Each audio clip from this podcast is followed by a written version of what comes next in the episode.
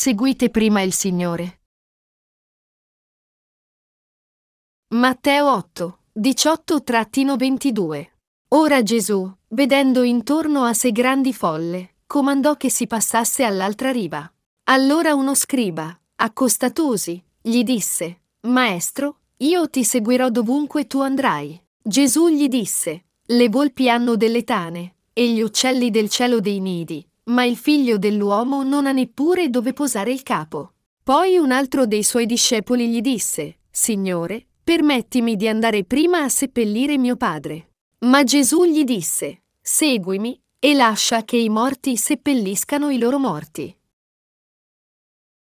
È scritto qui. Allora uno scriba, accostatosi, gli disse, Maestro, io ti seguirò dovunque tu andrai. Gesù allora disse allo scriba, Le volpi hanno delle tane, e gli uccelli del cielo dei nidi, ma il figlio dell'uomo non ha neppure dove posare il capo. Quest'uomo chiamato scriba, in termini laici, era un funzionario pubblico di rango elevato. Quest'uomo di alta posizione scelse di seguire Gesù, dicendogli, Maestro, io ti seguirò dovunque andrai. Quest'uomo aveva grande rispetto per Gesù e voleva davvero seguirlo. Egli doveva aver capito chi era Gesù e doveva aver pensato che non c'era nessuno in questo mondo che fosse superiore a Gesù. Ma Gesù gli disse, le volpi hanno delle tane, e gli uccelli del cielo dei nidi, ma il figlio dell'uomo non ha neppure dove posare il capo. Sentendo questo, lo scriba probabilmente si arrese. Anche se rispettava Gesù come uomo, egli si arrese nel momento in cui si rese conto che non aveva niente da guadagnare da Gesù. Lo scriba si aspettava di poter guadagnare qualcosa da lui come uno dei suoi discepoli anche se inizialmente voleva seguire Gesù perché lo rispettava. Ma Gesù gli disse che il figlio dell'uomo non aveva neppure dove posare il capo. Sentendo questo, che Gesù non aveva neanche una parcella di terra, e neanche una casa, e niente altro in questo mondo, lo scriba si arrese. Quando uno dei discepoli di Gesù disse, Signore, lasciami prima andare a seppellire mio padre, Gesù gli disse, Seguimi, e lascia che i morti seppelliscano i loro morti.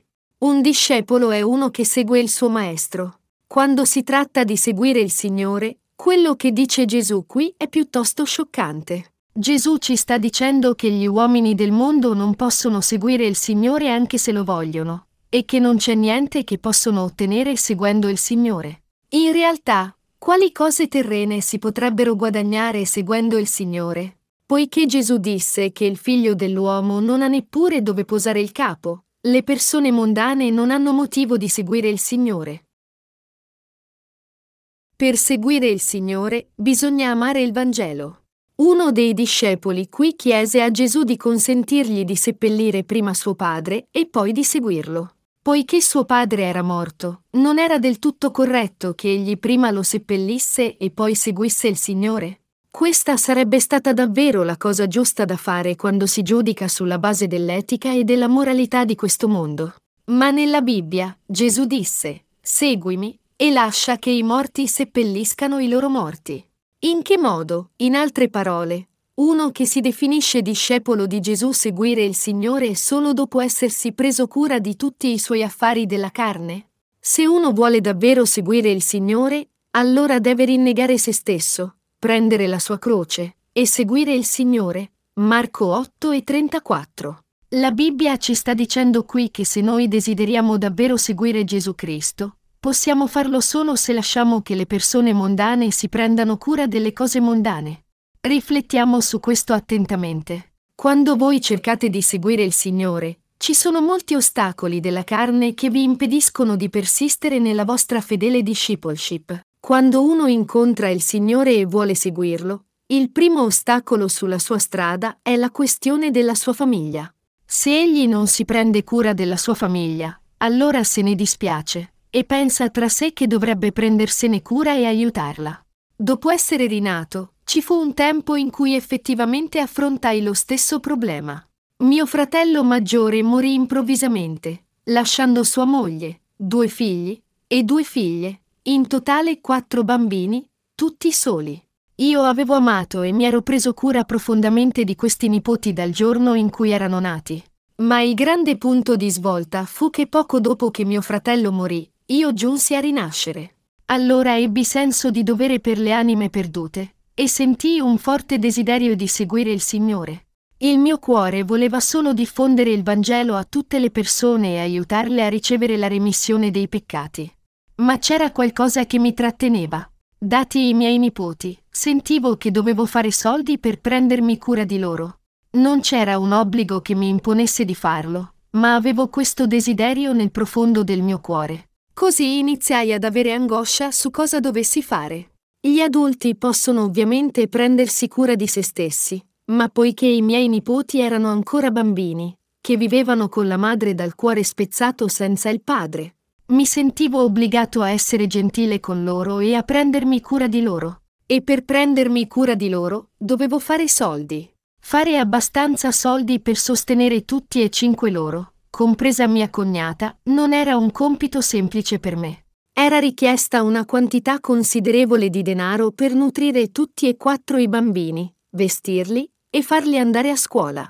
Ma io dovevo anche predicare il Vangelo. Se dovevo servire il Vangelo, non potevo prendermi cura di loro, e se dovevo prendermi cura di loro, allora non potevo predicare il Vangelo. Così continuai a pensare e ad angosciarmi per molto tempo su cosa dovevo fare. Dopo un po', presi infine la mia decisione. La conclusione a cui arrivai fu questa. Anche se era importante per me prendermi cura dei miei nipoti, Avrei potuto aiutarli successivamente quando potevo permettermelo. Ma le opere di Dio dovevano essere fatte subito e non potevano essere rinviate, perché se io non predicavo il Vangelo, allora molte anime in questo mondo sarebbero morte nel peccato. Il mio dilemma su cosa dovevo fare fu allora risolto. Invece di diffondere il Vangelo, se dovevo fare soldi e prendermi cura della mia famiglia, questo sarebbe stato solo per la contentezza carnale di quattro cinque persone al massimo. Ma se dovevo servire il Vangelo e seguire il Signore, questo avrebbe portato molti alla vita e sarebbe servito alla vera felicità di molti. Così dopo attenta considerazione, presi la mia decisione finale e mi dissi, mi spiace per i miei nipoti, ma non posso fare questo. Non è perché non li amo. Io li amo davvero, ma c'è poco che io possa fare. Io speravo solo che essi si sforzassero e superassero queste avversità, e che Dio li benedicesse e aiutasse. Allora mi misi a seguire il Signore. Molte cose simili ci succedono quando viviamo le nostre vite in questo mondo. Dopo essere rinati, quante volte abbiamo chiesto, lasciami prima seppellire mio padre. Anche se siamo rinati credendo in Gesù, non ci sono tante cose della carne che dobbiamo fare. Quante persone abbiamo che hanno bisogno delle nostre cure? Il discepolo nel passaggio odierno disse, Lasciami prima andare a seppellire mio padre, ma se egli dovesse prendersi cura di tutti i suoi affari carnali, allora quando troverebbe il tempo di fare le opere di Dio? Quando avrebbe abbastanza tempo? Ecco perché Gesù gli disse, Seguimi, e lascia che i morti seppelliscano i loro morti. Egli disse questo perché è la verità.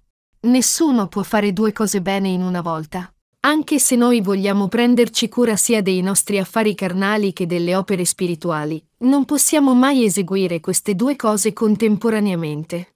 Anche se uno ha abbastanza talento per prendersi cura di due cose simultaneamente, quando è impegnato in una cosa allora è destinato a essere infedele con l'altra opera. Questo avviene perché indipendentemente da come possa essere dotato, c'è un limite alla sua abilità.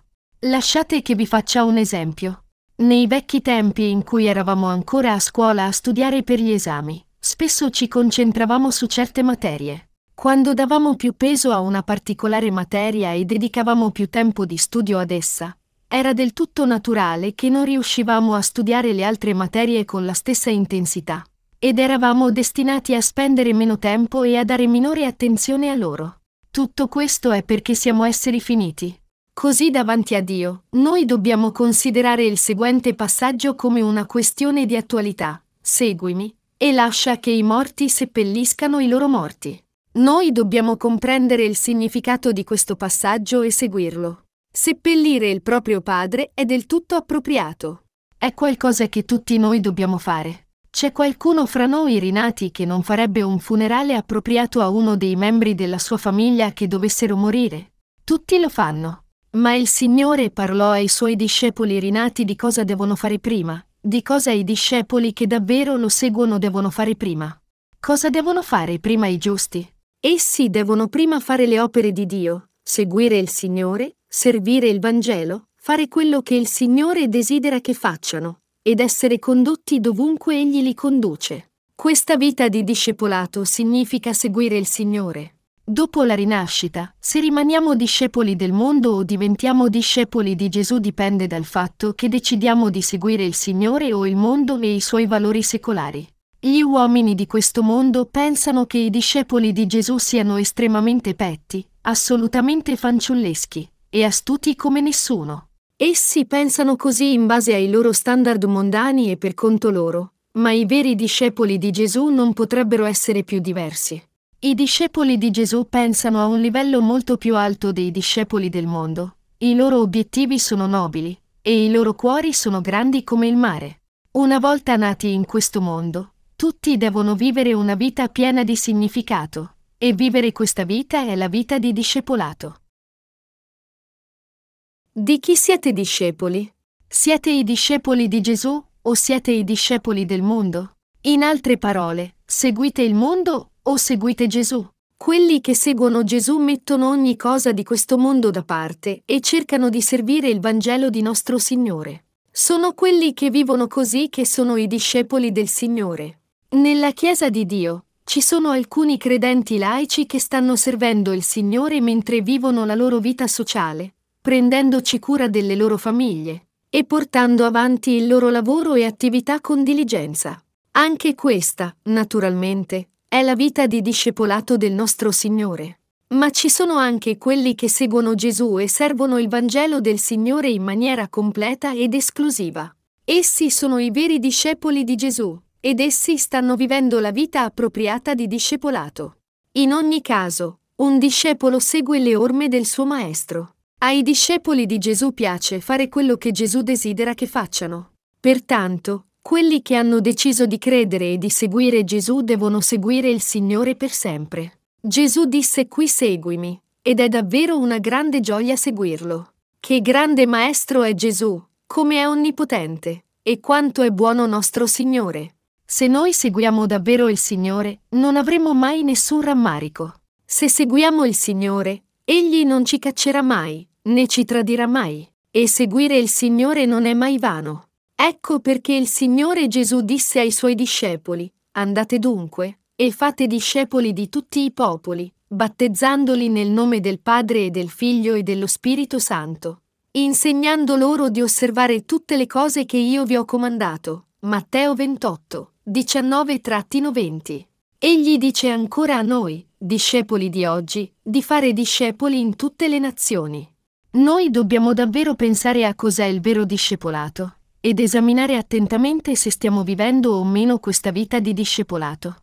Mettendo da parte la nostra agenda piena di impegni e di compiti urgenti per un po', noi dobbiamo pensare seriamente a questa questione. Noi dobbiamo riesaminare la nostra mente davanti al Signore se siamo contenti della nostra decisione di essere Suoi discepoli e se siamo davvero pronti a compiacere al comandante che ci ha arruolati come Suoi buoni soldati. 2 Timoteo 2 e 4. Noi dobbiamo confermare che la vita di discepolato a Lui è la più preziosa e degna di essere vissuta da noi. E poi, noi dobbiamo organizzare i nostri cuori come Suoi buoni discepoli ancora una volta. Miei caro fratelli cristiani, lo scriba voleva seguire il Signore, ma non fu in grado di farlo. Egli non riuscì a farlo perché il Signore gli aveva detto che non c'era niente da guadagnare per lui seguendolo. Egli disse, Io non ho niente, ma se vuoi ancora seguirmi, allora seguimi. Io non ho possessi in questo mondo. Ma in verità, io sono il più grande nel regno del cielo, il Signore di tutti gli ospiti e il Re dei Re. Tuttavia non ho niente di questo mondo. Le volpi hanno i loro buchi e gli uccelli nell'aria hanno i loro nidi, ma io non ho nessun posto dove posare il capo. Così se vuoi seguirmi con le tue voglie terrene, allora fallo essendo pienamente consapevole che non guadagnerai niente di questo mondo. Se vuoi seguirmi anche se ti rendi conto di questo, allora seguimi.